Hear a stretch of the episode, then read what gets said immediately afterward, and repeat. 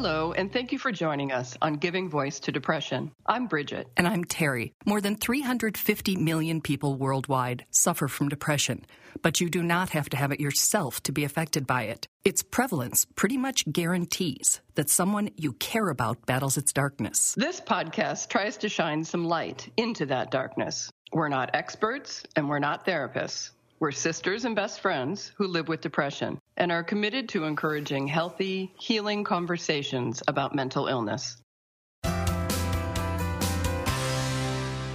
Hi, Terry here. My sister and co host Bridget is out of the country and can't join us for this episode, but rest assured she will be back for our season review next week. If you've listened to the Giving Voice to Depression podcast before, you know we end each episode encouraging people who are hurting and struggling to speak up and ask for help. And on the other side of that equation, if someone trusts you enough to talk to you, to be a good human and listen, and to try to help them in their time of need. Today's guest, Travis Pipes, is living proof, literally, of how critically important and life saving that call for help and its answer can be. Travis Pipes had the kind of energy and drive that worked in high pressure environments. Taking on a million different projects and moving a million miles an hour with a million balls in the air. His drive and intensity were an asset in his career. He was a young man living the dream. I was a project manager at an advertising agency in San Francisco for about six years. So I worked in like this, you know, really high pace, client driven delivery environment at this agency working on different pitch campaigns for car companies and gaming companies and entertainment and all that kind of stuff. Travis describes himself as on top of his game at that point.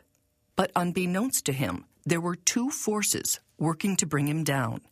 His energy was in part mania from his as yet undiagnosed bipolar disorder, and the meth and alcohol he used to self medicate would become addictions.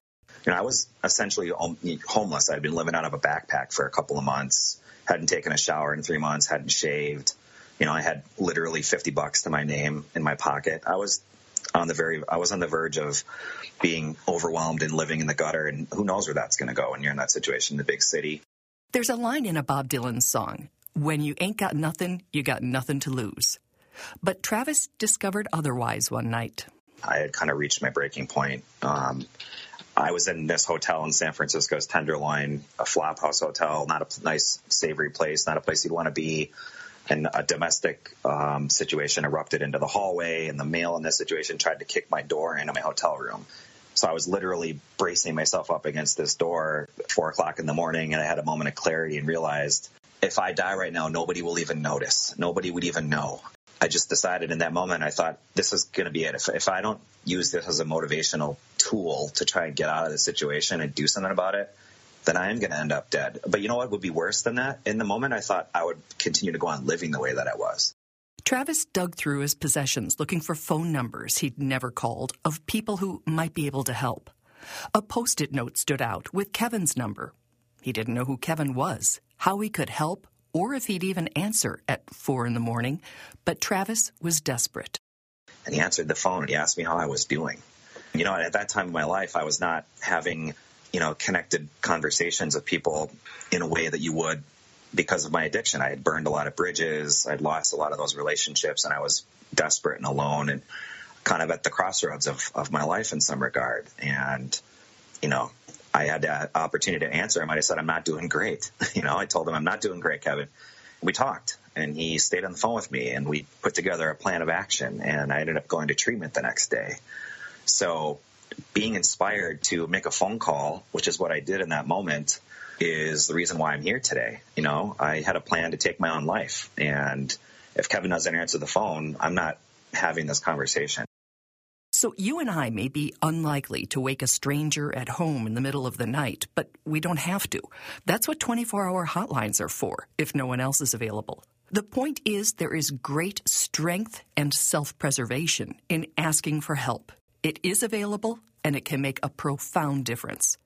In this case, Kevin, a suicide attempt survivor himself, knew the importance of connection, treatment, and follow up, and he patiently and compassionately listened to and guided Travis. Well, he told me uh, that he wasn't going anywhere. Um, You know, he was there to talk me through my emotions in the moment, which were, you know, I was pretty scared. Um, he was like, you know, let's talk about what the options are. Have you considered going to, you know, a serious inpatient program where you can really focus on your recovery and your treatment and really put everything else off, you know, that you're dealing with in your life to the side? You know, and he just kind of reassured me. And, you know, he's like, um, we're going to get through this and you're going to call me when you hang up the phone later this morning. He made me, you know, we, we made some commitments. I don't want to say he made me, but I made some commitments in the moment. You know, he's like, I need you to call your family and talk to them because they are scared and they miss you and they want to know you're okay. And those are all things I didn't really believe. You know, I didn't believe any of that stuff. I thought I was, I thought I was not worth anybody's time, and I thought my parents and my family and other people in my life, you know, I felt like a burden to them. So I wasn't really reaching out, and it was just I kind of look at it as I don't want to say divine intervention because I don't know how much I look into the role, of the spiritual power in my life, but I think that that happened for a reason, and it kind of set me off on a new trajectory. Travis's new trajectory has included inpatient hospitalization, 12 step work, therapy, a formal diagnosis just six months ago, and a combination of meds. He's sober and back to work, combining his love of sports writing and his new passion, mental health advocacy. His podcast, Wide Open Looks, is on Mental Health News Radio mental health and being able to talk about some of those things, especially when you're in a position, um, whether you're an athlete or a coach or some other influencer in the world of sports, I think that there's a really good opportunity now to kind of shine a light on those things. And the reception that I've experienced has been, for the most part, I'd say it's 99% positive. People want to talk about that kind of stuff. We see stories about people talking about their struggles with anxiety and mental health, and it's incredible. And I think that's empowering to not just the general public, but like, you know, as a fan of an organization or a fan of a team, it's another way to sort of relate and focus on the similarities rather than the differences in, in the world. The difference in Travis's world is night and day.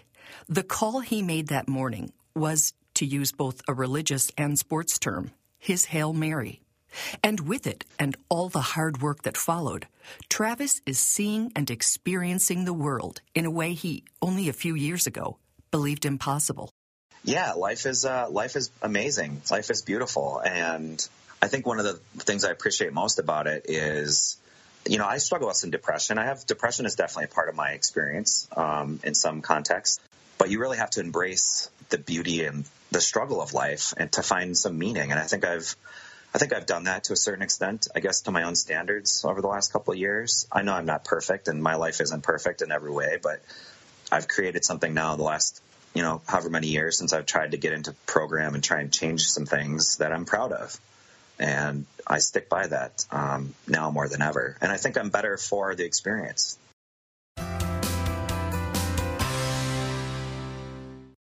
So I wanted to keep Travis's story Travis's, but there is an interesting side story here. The Kevin he called that morning from the hotel is Kevin Hines. He's one of the rare survivors of a suicide attempt from the Golden Gate Bridge. In mental health circles, he has almost celebrity status since his story is so unique. But you don't have to be a suicide attempt survivor or a psychiatrist or an expert in depression or suicidality to save a life.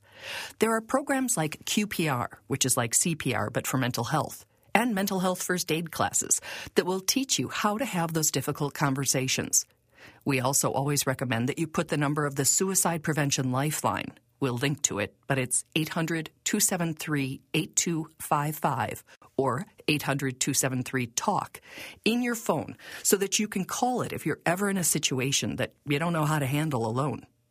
And Dr. Barbara Moser with Prevent Suicide Greater Milwaukee shared her compassionate expertise in two episodes of this podcast, which we'll link to. The point is that when people say, reach out for help, it's there. They mean it. And Travis is living proof. Thank you, Travis, for sharing your story, and thank you, as always, for listening. Bridget will be back next week. We hope that these shared stories bring out a little more understanding or help people articulate their experiences of depression a little more clearly or more freely. Thanks to all, everyone who's digging deep and finding the words and finding the courage to give voice to depression. You can find all the other episodes, some resources, and a blog on our website, givingvoicetodepression.com. And you can find the podcast most of the other places that you find podcasts. Just Google it, as our mom says. And please remember if you're hurting, speak up. If someone else is hurting, listen up.